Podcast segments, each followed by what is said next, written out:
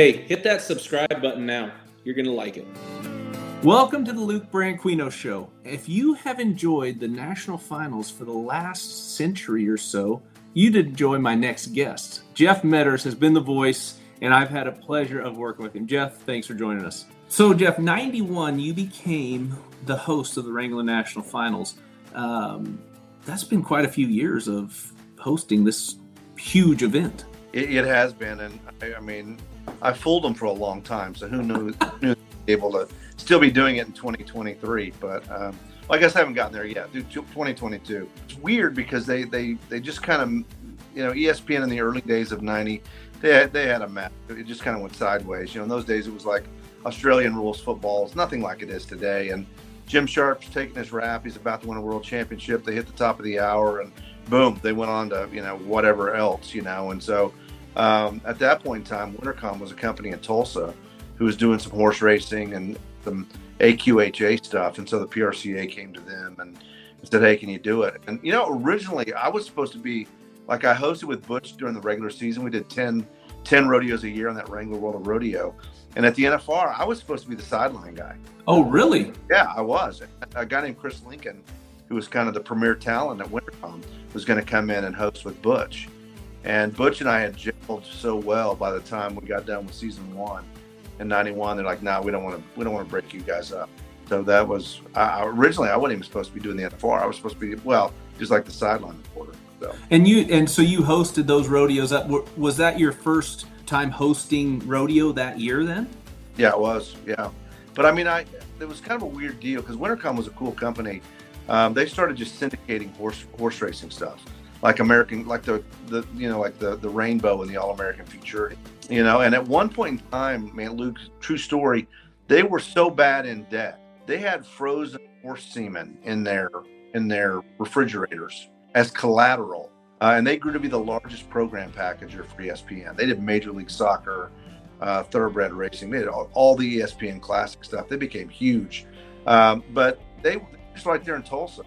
And I was a sportscaster at the NBC station, and they knew I was, grew up on a ranch and, you know, and was a cowboy and stuff. So I started doing AQHA stuff, America's Horse. And I'd like, I'd love to do rodeo because, I mean, I went to the NFR when I was a kid in Oklahoma City every year. So I watched those old Heston shows, you know, and and you know Clem McSpadden and those guys, and oh yeah, it was a, it was a thrill to to host it.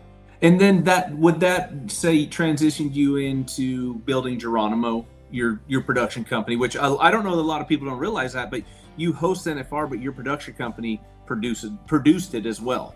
Yeah, we for almost like seven or eight years we, we produced. Yeah, I, I worked for Winnercomm and I saw what they did, you know, and and um, sometimes I don't work and play well with others, so it gets to the point where I only like I only like to work for my wife. I'm I'm okay with, and even then we butt heads now and then. But um, I saw what they did, and I was like, you know, I, I, think I can start a production company.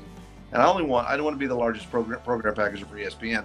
I just wanted three, four, five clients, and obviously my biggest goal was to get off the plane and in Las Vegas and have a company doing the NFR. So love that. I loved that side of it.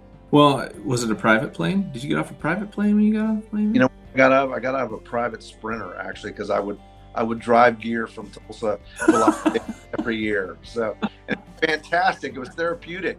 Like through New Mexico and parts of Arizona, my phone did can, got no service whatsoever. Right. Nobody could call me and nobody could bother me. And and Diana would be so mad at me. Why are you driving out there every year? I was like, because it's like therapy. Yeah, I got my own private Sprinter uh, in Las Vegas. So. And, and, then on the way home, you didn't have to hear from anybody either. No, I, oh no, I flew home. No, I let's not get crazy. Well, now from from Winnercomm to Geronimo, obviously still hosting now, um, and correct me if I'm wrong, CEO of the Cowboy Channel. Yeah, so it's a, a whole different era now. You know, it's kind of crazy, and and all that through you know the the 30 years of hosting. I never thought we'd have our own cowboy type ESPN you know, and, and so Patrick's dream was even more than I could fathom. So, you know, what a great deal to have a, a network that's just dedicated to cowboys and, and Western lifestyle and everything like that. So it's been fun to be a part of that. Well, yeah, and to have the fans have an opportunity at such a great network of Western sports, which 10, 15 years ago, you'd see rodeo every so often, but now you could see it every day every night. I mean, it, it's all dedicated to Western sports, and and obviously now you, they started the Cowgirls channel, so another opportunity for for more. And, and I guess I wouldn't even know what you'd put on there because you have the Cowboy channel with all that content.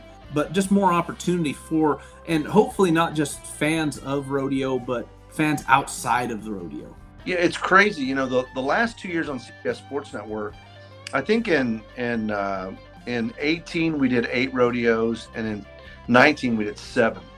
So there are like 15 total rodeos on television.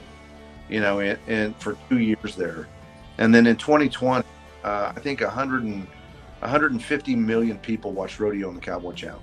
So I mean, you can look at that from. I mean, you've been on the other side there, where you're, you know, where where you're talking to sponsors and trying to find different ways to to make a living and you're doing. And I mean, I, I think the opportunities for rodeo cowboy have never been better in terms of sponsorship. Uh, you know, just to be able to say, hey, I'm getting all this exposure for you, and I'm on all the time. So, uh, you know, it's created opportunity, I think, for the rodeo cowboy, and obviously great fun for the rodeo fans. Well, it's funny you mentioned opportunity for Rodeo Cowboy because I've heard you guys saying, "Hey, let's go talk to somebody. Let's do an interview." And it's got to the point where like, "Well, how much are you going to pay me for this interview?" So I mean, for them to be thinking that way, I could kind of see the benefits of getting paid to do the interview, but they got to also realize if they're on your channel, they're going to be able to have more firepower to go to sponsors and say, "Hey, here's what I've done. Here's what I'm doing." here's my exposure. So I need you guys to up the ante a little bit on my sponsorship. Yeah, and, and we've had that. Hey, how much are you going to pay me to come do it? You know, and my response is pretty simple. You know, I mean, it's I'm getting you exposure you've never had before. You know, and you're getting paid when you and whatever you probably whatever deal you made for those patches on your shirt. Now you're grossly underpaid for it. So I mean, I'm I'm I'm paying you in a way, but the other side of it is is I'll go build somebody else's brand. There's a lot there's another younger generation coming up you know and and if it's if it's too much of a burden for you to do an interview and build your brand i'll find we can find somebody else. Because you know it's not like there's only one lebron. There's there's all kinds of of athletes out there. I, I think they've i think they've grasped that now and, and they're grateful for the opportunity and they realize there's money to be made there not necessarily from the cowboy channel but definitely from the sponsors and that patch program well another thing too i think that has helped is getting these cowboys and cowgirls comfortable in front of the camera, learning how to speak and talk. And and for me, it's how you represent the Western way of life. And and I wasn't great at it until you know I got picked up by the U.S. Army, and we had to do media training, and that was early 2000s. But it's giving these contestants an opportunity to learn how to speak and, and talk to people, which only helps them talk to sponsors and try to sell their self even better. Yeah, I, I mean, for forever, you probably did, you know, maybe a radio guy and, you know, in Hermiston, Oregon, or or a little bit something here and there. But now it's like nonstop, you know. And I mean, we went through the, we've seen some funny stuff. I, have seen some interesting interviews from rodeo. I mean, yeah, it's it's like, yeah, I don't think very many of them were were, were theater majors in in college, but that's good. Um, you know, you went through the whole phase there where the Wrights thanked every sponsor before they right. They, answered the question. I'm not sure that's the best media training, but uh, but but it's like everybody now has kind of raised their game and and the opportunities there. And you know, there's obviously there's bigger personalities than others, but uh, yeah, I mean it's it's the rodeo cowboy group is pretty funny, and I'm not sure you can throw out enough media training in there to keep them from going down the rabbit hole. But yeah, it's uh, they're authentic, and you got to love that. Well, it's giving him an opportunity, that's for sure. I mean, with social media now, and I mean, hell, you could pick your phone up. You know as well as anybody when when you first started, you probably had a camera that was this big on shoulder. You know, now you could do a, interview on a cell phone, and again, just more exposure, more opportunity for these contestants to learn how to speak. And you could edit it now easier with your cell phone than, than a big camera, I'd imagine. I and I, I wish I was better at social media. You know, I, mean, I think there's a lot of money to be made there too. You know, but uh, you, uh, I think Lindsay probably. I'm sure those are her ideas and not yours because I don't think you're that creative. I'm definitely not. In fact, she signed me up on my Instagram reels, and I made $152 this month from Instagram. that is awesome. You are on your way. But I love people like that that are, are really media savvy and and get things rolling. And yeah, and you guys do you, guys do great stuff she does great stuff. So She, yeah, you say you guys. I know we all, we all know what you mean. She does amazing stuff, and it goes in. Well, you said it. Anywhere from chickens to donkeys to the kids. I mean, you you have to. It's almost a special talent. it is, it, it, it- and I don't have it. So it's it's I, I kind of marvel at that whole, you know, that that whole next gen that's coming. And I'm unfortunately I'm in that old dogs new tricks category. Maybe I don't. uh, I enjoy watching like your stuff and everybody's stuff on social media. I just I'm, I don't go to the effort of putting anything out there myself. Well, it's tough, and, and I've told Lindsay, I said, you know, for this show, I really need to help boost my own personal social. So when I post the show stuff, it helps build that brand as well. And I told her, I said, hey, um, I need to get some good stuff put up because we got an episode of Hailey Kinsel coming out, and I really need. She's like, well, okay. I'm like, well, when I say I, I really mean you need to post some really good stuff. So I'm trending at that time. So when I post the Hailey stuff, it explodes on the show site. Um, but yeah, no, and I had no idea, but how you caption things, how you hashtag things, how you when you post things. I mean, all this stuff is so important that this young younger generation is really savvy on. If you'll take 50 of that 152 that you made and give it to Lindsay, that will help you. I think I'd have to give her the whole 150 plus another 350, and that's what are we at about 600 or 500? Yeah, it's about a 500 dollar a day deal for How many followers does she have now? Like in I media? still have more followers than her. I think she's really? some thousand. Yeah. Wow. But if you look at the, she's gaining on me very fast. But she is a lot better looking than me too, so that you know obviously. Graduated. I just I'm reading all your stuff that you know I know a lot about you. But two th- or 1995 graduated from Oklahoma University. No, Oklahoma. I don't want to be associated in any way with the Sooners. No, not a chance. Oh, that's right. You're a cow- Cowboys, right? The Mhm. I had um I don't know. I'm sure you're a baseball fan. Robin Ventura. Yeah. Oh, yeah. So his dad John was my little league baseball coach, and yes, and John John's. I mean, he's on. Which I, I don't know if you go to Santa Maria. I know you guys covered cover it.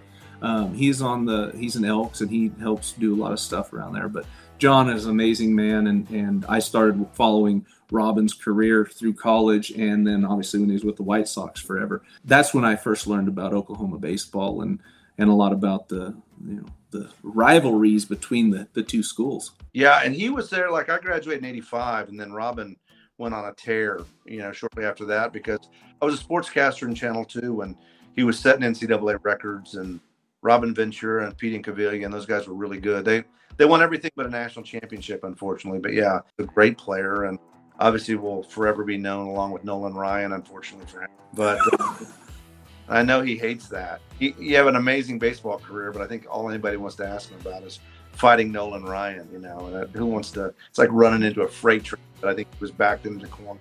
So yeah, but yeah, OSU. I'm I'm, I'm really passionate about state. Um, you know, and I, I was I tolerated Oklahoma and Texas, you know, until they kind of conspired to collapse the Big 12. And now I, I celebrate their misery whenever things go bad. And I've been telling all my Sooner fans, you know, congratulations. You're gonna you're gonna have your first next your first year in the SEC. You're gonna have six homecoming, one at home, and then you're gonna be five other teams homecoming because they're gonna kick the crap out of you. And then you know it's gonna be an easy win. uh, talking about success with Robin and, and not winning that national championship. And but I mean, the career he had with the White Sox, like you said, was was freaking amazing. And I watched the Nolan Ryan documentary on the airplane somewhere, and apparently he just happened to be the guy that was at bat when all this happened. I mean, it, it could have been the guy before him. Guy it just happened to be him. Man, that that was a tough one right there for him. You just you know it's like cowboys in a bar fight. You don't have any choice. had you just had to charge the mound, and that's you know poor Robin. But yeah, they've they've got all kinds of pictures of the of the deed. But yeah, it's I don't think he landed a punch either. no, I don't think so either. No. I think Nolan's one of those guys. I used to tell my son when I was growing up, if you ever hit me and I find out about it, I'll kill you. Nolan was the same kind of way. If you ever hit me and I find out about it, Good times, good times growing up watching that. Um, 2016 Texas Rodeo Cowboy Hall of Fame. Obviously, what you've done for the sport and for the industry. I mean, what what kind of honor? How did that had to mean so much? yeah, absolutely. I, I enjoyed I enjoyed uh, uh, being a part of that. And I still help those guys with their banquet. It's a great group. Uh, it's a fun group because it's a lot of you know obviously it's like the you know kind of the obvious big names, but a lot of the other guys that you know just were were good rodeo cowboys that maybe didn't rodeo as hard as anybody else or you know great secretaries, people behind. Them. Right. Always always have fun uh, talking to them and going to the IMC their banquet every year for them. And, and thoroughly enjoy that. Just just a great group. And I know Tuff Hedeman was mad because I mean he's I, I he's I'm an Okie and he loves to beat up on Okies. You know he's he says Okies his thought on Okies they'll you know they'll they'll steal your shit and then help you look for it. So I've heard him say that. That's right. So when they put me, in, I was like, just put me next to Tuff. I just want to, want to be next to Tuff, and I, and uh, I, I think Tuff wanted me to be put in the men's room. Oh, Tuff. Yeah, and you and Tuff have some history. I mean, you guys been around kind of right when he was starting to excel in his career, and and obviously you and yours, and I mean, you guys have some pretty good history, don't you? Yeah, we do. He, he's uh, I've known him a long time, and I love to tell the story. I I was in my first TV job was Midland, Odessa, you know, and it was it was January of 1986, and uh, the the guy that I worked for said, "Hey, go to the rodeo." Uh, the next big thing in bull riding is going to be there. So I went out there and interviewed Tuff. And during the during the '90s, you know, we got to be really good friends. Who the, the he would, you know, he he you know, rodeo cowboys, right? You got a hotel room? I'd be like, absolutely. So he'd be like, okay.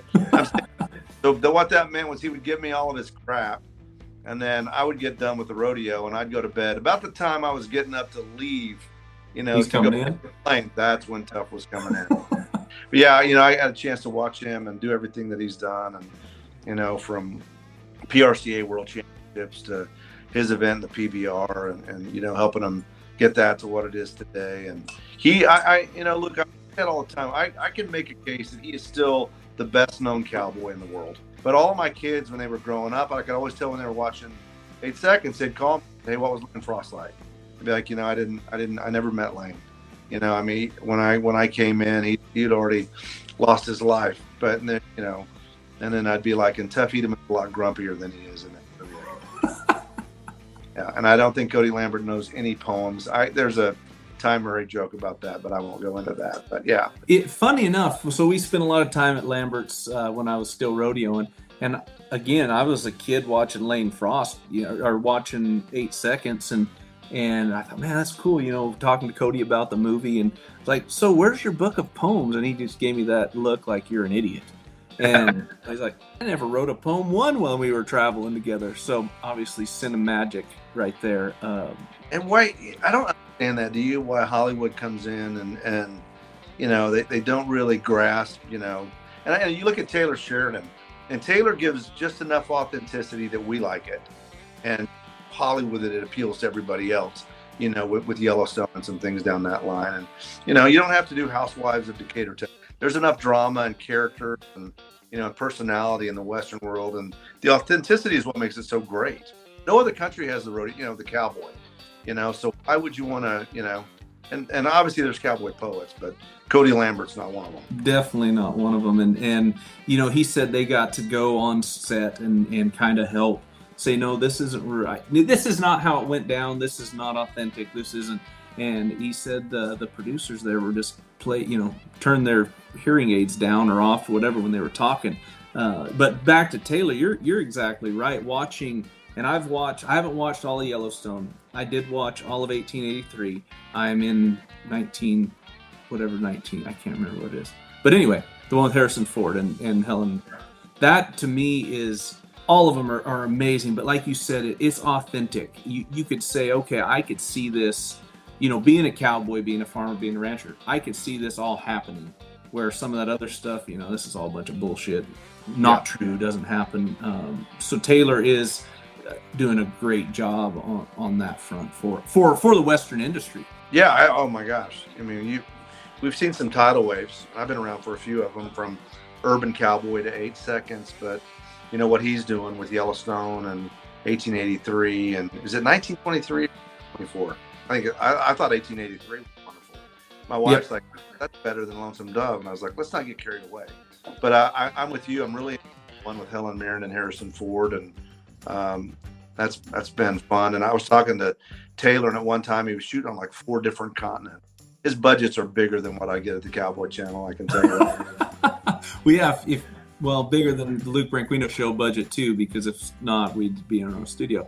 Uh, I can't shoot in four different counties.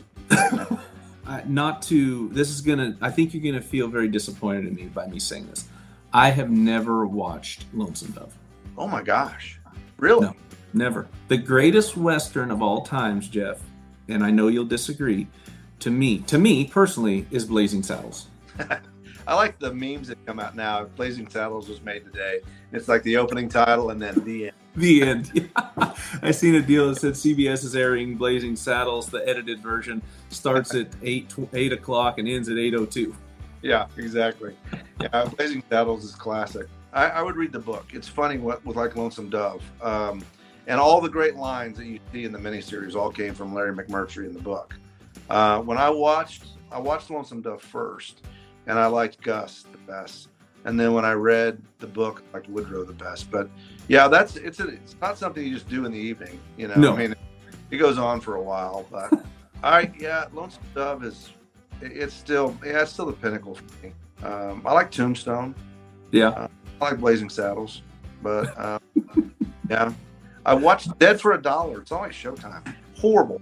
Oh my gosh, I you know I I, I would have let you kill me for a dollar to just not make me watch that movie. So it's got like Willem Dafoe. It's got a good cast in it, but I mean, it was terrible. So, you know, I think a lot of people are trying to ride that Taylor wave. Right. They're they're just getting projects greenlit, and oh yeah, they're they're very good. So in a way, that could help hinder the Western way of life if they keep doing that. I mean, hopefully not. Hopefully it keeps rolling. Um, but speaking of rolling, your Bullseye series I can remember this has been a few years ago. You started this project um, and had some great stuff. How's it going now? It's good. I need to come see you. I need to come out and hang out with you and and spend a day or two with you at the ranch and shoot one with you. When are you available? May seventh. Okay, just right after the ride, right there. It's, that's during uh, it, isn't it? Oh yeah, maybe. uh, you know, I got bull. The inspiration for Bullseye kind of came from David Feherty on the Golf Channel. You know, I, I Feherty is so funny and so good, and and you know, you watched him because he played played in a Ryder Cup or two. You know, he's a European player and never really you know reached the pinnacle, but you know, then became a commentator with NBC, and you know, he knows all those guys. That's personal. You know, and the, and the goal there is just to to show up and and just have a nice personal conversation. You know, with with the people involved in or you know the bigger names of rodeo. I, we're, we're getting ready to do finish up season two, you know. But uh, I did I did Rump, so you know Justin Rumford's so much yeah. fun, and Wade Sundell, and then Cody Ohl. Uh, Cody Ohl Part Two is getting ready to air, you know, and and Dusty Tuckness, who's you know one of the toughest guys on the planet. But yeah, in season one we did Tuff Hedeman, we did Trevor Brazile. Um, I, I have got to get over to Oaklawn because I'm doing one with D. Wayne Lukas. I don't think a lot of people realize you know, the, the caliber of cowboy that D. Wayne is. And I did thoroughbred racing for about seven years on ESPN. And I always marveled at, at Wayne, you know, because you go show up there before dawn, you know, to watch those horses work on the track. And he was a towering figure on horseback, cowboy hat, you know, and he was really mean to the media. You know, everybody was scared of him. And I did quarter horse racing. I did America's Horse, and I was so tied to AQHA. And like the first time I saw him when I was doing thoroughbred racing, he's like quarter horse guy, you know. And I, he like put his arm around me, and he treated me like treated me like gold, you know. And and it's just because of the the cowboy hat and the cowboy culture came from, you know. And and uh, he's one of my all time favorite people that I've met, and uh, he's just uh, he's an icon. Well, it, yeah, we uh, there in the valley. Obviously, he used to have the the ranch there. We used to drive by it all the time, going up to Janeway when we used to run cattle on there, and I could remember hearing stories of of how amazing of a trainer, man. I mean, everything he was. Um, and for you to be able to know him personally and experience that is is pretty pretty cool. It's very. You can drive through right now. You can drive through Oaklawn, or when he moves to to Churchill, you can drive through and you don't, you don't even have to see his, his logo out there. You know that that's Lukas's barn because the, it's it's like Augusta now. It's manicured. Everything is exactly where it's supposed to be. He's such a perfectionist. Um, a couple years I had to do the the barn like we on ESPN we did we did like all the undercard leading up to when like your NBC would do the show. So we would do like six or seven races that afternoon. I got stuck doing the barn. Let me tell you something. There's nothing going on in the barn area about mid afternoon on dirt. Everybody's freaking. They're in there. They're on the other side. I'm trying to manufacture stories. You know, I'm, I'm searching for anybody to talk to. Then I'm walking by, and Wayne Lukas is sitting in his shed row, and the, the producer that's with me goes, uh uh-uh, uh, uh don't. Mm-mm. I was like, no, he'll he'll talk to me. And he's like, hey, Jeff, and, and it's the greatest interview that I've ever done that never made air. Never made air. Never made it. Well, we got half of it did, and the microwave went down. We were using the microwave thing where you shot the microwave back because he was. We had talked about it just for the interview, and he was about to say, you know, of all the horses I've ever had in the Derby, maybe the one I've underestimated the most was Charismatic, who wasn't even, you know, wasn't even the top five picks in the Derby, and Charismatic went on to, to win the Derby that day. Oh, geez. So yeah, it's the greatest interview I did that didn't make air. So you could streak through the bar, the back, the barn area of Churchill about mid afternoon on day, and nobody would see you. Well, I'm hoping this year I get to do something like that. Trying to go out there. That's welcome to the chaos. Well, I'm trying. I so I promised my wife last year. I had it all set up, had it all planned. We were going to the Derby, and then obviously um, the Rancheros Visitadores ride, which you were a member of. Are you, are you a member yet? Or are you still? I will be going no age jokes. I'm going senior active, so yeah, I get get a horseshoe this this year. So oh well, congratulations, that's awesome. I get my first round badge, or I guess I get my not Maverick round badge, but uh, you can see that Maverick 2020 class, best class of ever of the Ranchero Visitador ride. Um, I think it's they actually wrote that in the history books. I can't wait for you to bring me a drink when we're on the ride. Well, Jeff, I honestly appreciate you coming on. Um, the fans, I think, are going to love the insight and everything that you've experienced and that we've got to share with them. Uh, and, and, again, I can't say enough how how much I've learned from you. How it's been an honor to work with you, um, and hopefully um, keep continuing to be able to work together. Yeah, absolutely. Look, I'm, I'm I'm your biggest fan. So you bring so much to a show. You had so much to it. You know, it's just um, I, I, I keep kind of maybe sometimes taking a world championship away from you. uh, I didn't want to bring that up, but since you did, that's my favorite Luke story though. Was uh, I, I I think I gave you a four time. You're like texting me I'm a five time, and then you retired. Then I had to unretire you. Oh, yeah. Call me at you're like, what are you doing to me? You know, and I said, I'm getting ready on the air again. I'm going to do your obituary. I'm going to tell people you died because I've retired you, I've unretired you, and now it's we have sad news. Rodeo was lost. Luke Branquinho today. Right. Yeah. That that was. Uh, I totally forgot about the unretiring, and re- retiring, unretiring. But anyway, we'll work on the obituary hopefully a lot further down the line. But uh, appreciate you coming on, Jeff. And uh, again, looking forward to working with you again. Yeah, me too. Call anytime. Will do. Thanks. I forgot about the Vegas flake too. I wasn't bringing that up. I was not bringing that up.